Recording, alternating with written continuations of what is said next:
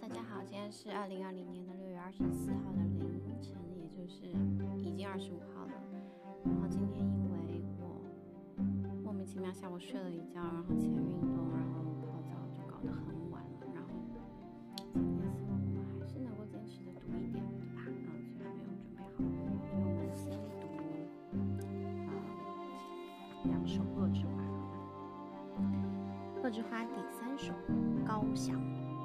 越过池塘，越过幽谷，越过高山，越过森林，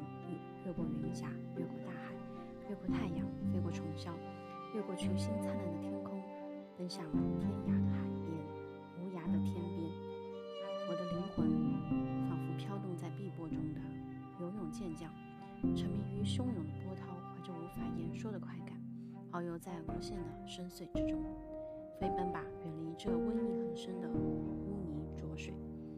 在高空的风中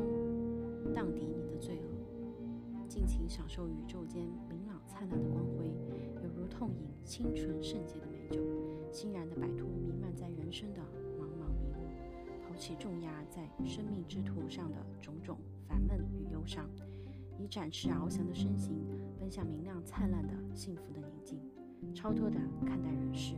让思想的鸟迎着曙光领悟百花的芳香与万物。无声万物的语言，非常自由的一种序列，就好像是嗯，表达了他想要飞翔，然后又很积极的这种情怀，然后感觉很浪漫。第四首《契合》，大自然是座神殿，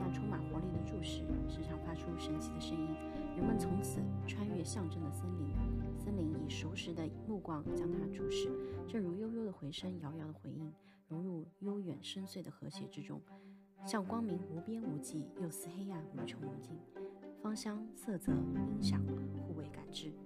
有的馨香清丽如婴儿的肌肤，柔和如双簧管的清音，清脆如绿色；另外一些则以扶手涵盖了万物，像无限无极的事物四散飞扬。仿佛龙涎香、麝香、安息香和熏香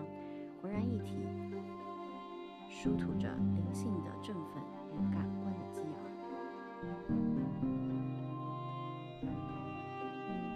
好像是他，呃，看着这些，嗯，大自然，感受着这些大自然的声音